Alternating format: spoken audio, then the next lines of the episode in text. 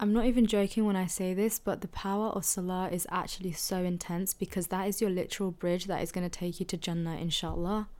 Assalamu alaikum, my loves. I hope you're all in the best of health and iman, inshallah. This is your host, Rizwana of the E Muslimah podcast. So, welcome back. It's so good to see, um, well, I can't really see you girls, but it's so good to hopefully have you girls back listening to another episode. So, we are on episode seven of season one. I haven't really allocated any seasons, but I just thought maybe let's just call this season one. Um, but yeah, episode seven where we are going to be talking about the benefits of praying and also five ways to be addicted to Salah. And I'm using the word addicted because Salah is fard, okay? It's the first thing that Allah subhanahu wa ta'ala will ask us on the day of judgment. That's why it's so important to be addicted, having that addiction. So you're always constantly doing it without second thoughts. So that's why I've said the word addicted in this sense. So let's start this off by talking about the benefits of Salah and why we do it. Number one, one of the benefits is that praying reminds us of the day of judgment and the hereafter. And trust me, we all need that reminder with the way this world is going right now. There are many things in this world that makes us forgetful of the hereafter, so many materialistic things, so much haram, fitna, everything going on in this world. People who forget the hereafter, who do not think that they will render an account of their actions would do do anything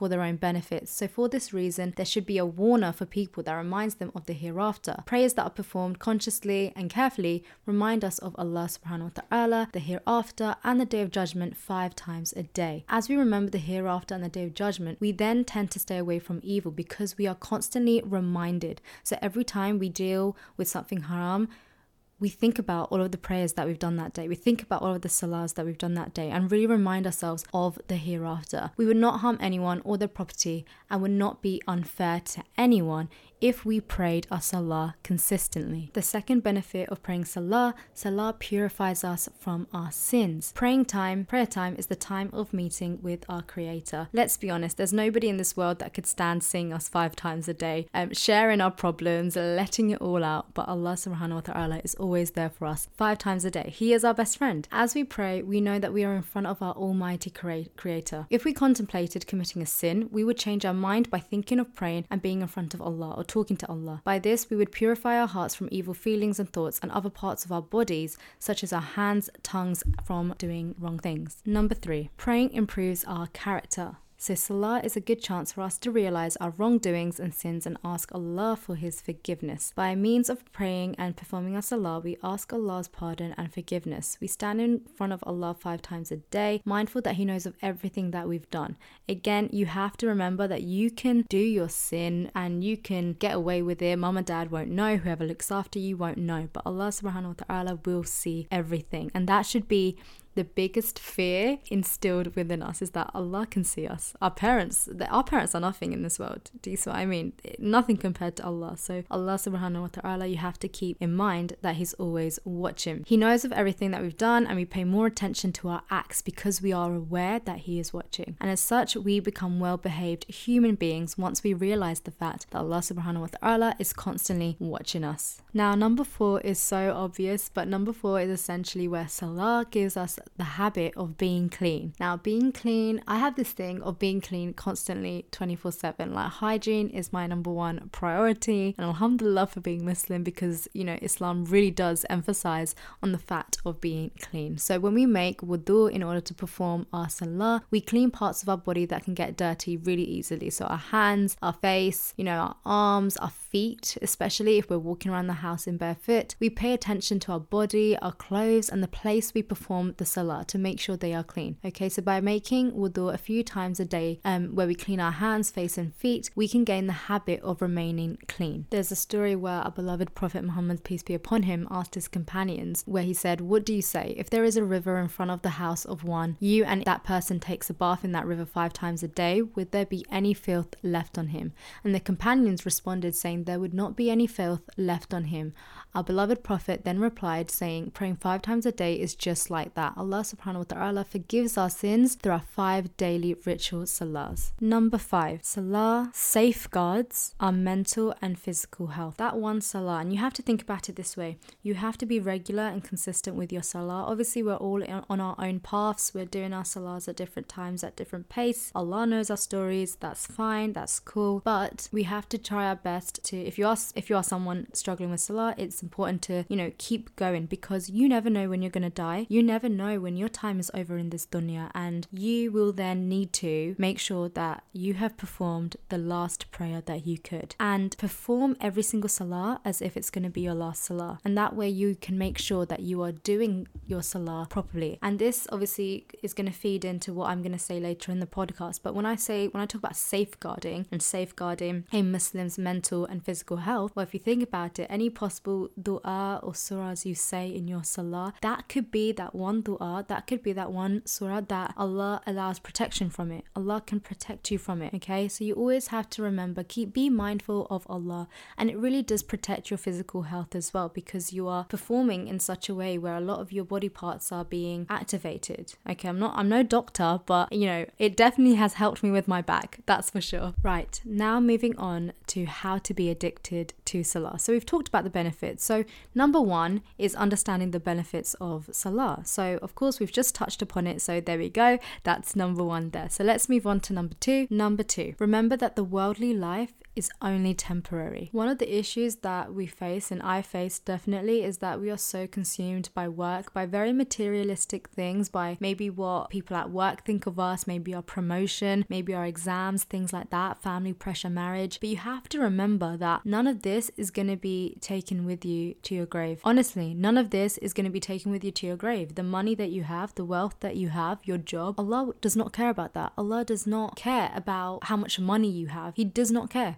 We have to remember that. The thing that He cares is our salah. How much of our obligatory acts of worship did we perform in this dunya? We have to reflect and we have to think about our purpose. We have to reflect back on our purpose and think, okay, we need to renew our intentions and think about why we are actually in this world.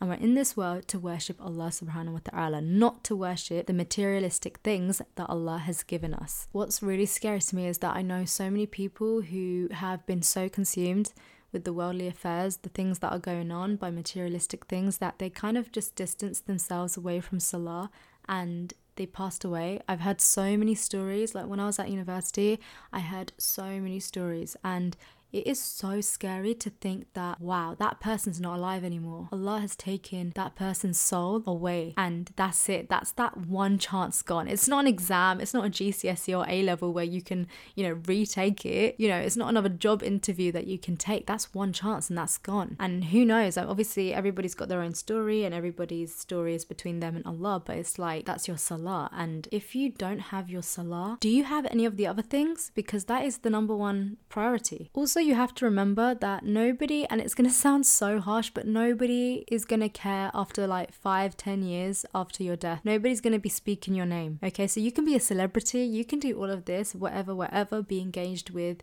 whatever haram you want to be engaged with. But once you die, even when you're a celebrity, have you not noticed that when celebrities dies, yeah, they're all over the news, whatnot, but five days later, nobody's talking about them. Queen Elizabeth died like what a few weeks ago now, and yeah, she was on the news for like a week. After that, nobody's speaking of her. It's crazy how much this dunya is actually all an illusion. None of it's true. It's all temporary and we have to remember that. So we have to make sure our salah is our number one priority because if that is something that we are working on and that's our number one priority, I guarantee you and struggling with salah is completely different. As long as you're doing it, even though you're struggling, you're fine. You're on the good path, okay? And Allah is, you know, obviously rewarding you for that. So please don't just think I'm talking about, you know, praying your salah consistently five times a day and, and kind of putting that all in your face and all in your ears. Um, but it's so important to just remember that, you know, doing your salah is all we have because once you perfect that, then everything else, inshallah, will fall into place. And again, this is a huge reminder to myself, by the way, before I share this with anybody, because I need to keep telling myself this, I think, every single day. Waking up for Fajr, I'm not gonna lie to you, is a big struggle for me. Like, it's probably one of the most most difficult salahs that I have to do. But, you know, as long as I can just do it, like it is a lot of struggle, but you have to remember that Allah is also rewarding you for the struggle that you do for the sake of Allah. Number three, do it regularly so it becomes a habit. Start off slow and try your hardest and eventually ease into all five prayers. Now, I am someone who struggles with salah a lot. Previously, I used to struggle to even perform one. I remember when I started really getting into my deen, it was a big struggle when it came to performing salah, but I was okay because I know that I, I had that mindset where I knew that Allah you know is there for me and the path that I am taking he will help me and he will ensure that I am on the right path as long as I have that right intention and I started doing like five all of a sudden because I was like, no, I really need to do all five. Otherwise, Allah's not to be happy with me. This, this, this. And what I saw, what I found out is that eventually I just burnt myself out. I burnt myself out completely to the point where I then took like five steps back and distance myself from Salah. I was just thinking that was a big burnout because it was just more than what I was used to, okay? And you need to do things step by step. So start off with one. If people tell you otherwise, like you should be doing more than one, well, you know that. You duh, you know that. You know, you know it's fard. You know, you know it's fard to pray five times a day, but everyone's on their own path. So don't let anybody tell you what you need to do. As long as you've got that intention and you're heading on the right path, start at the beginning because praying one salah is better than no salahs, and you have to remember that. So start with one, you know, get used to that, be in that habit, and then slowly increase it to two and choose whatever two prayers that you want to do. For me, Fajr was the hardest, so I tried to work on my Zuhur, Asr, Maghrib, and Esha, and Fajr came after that. And slowly it all started working out. And it got to a point where there was a season um, throughout the year where all of the salahs were very close together. So that is when I was most distracted because whilst they were all in the day, I had university or I had stuff going on, and that made it really difficult.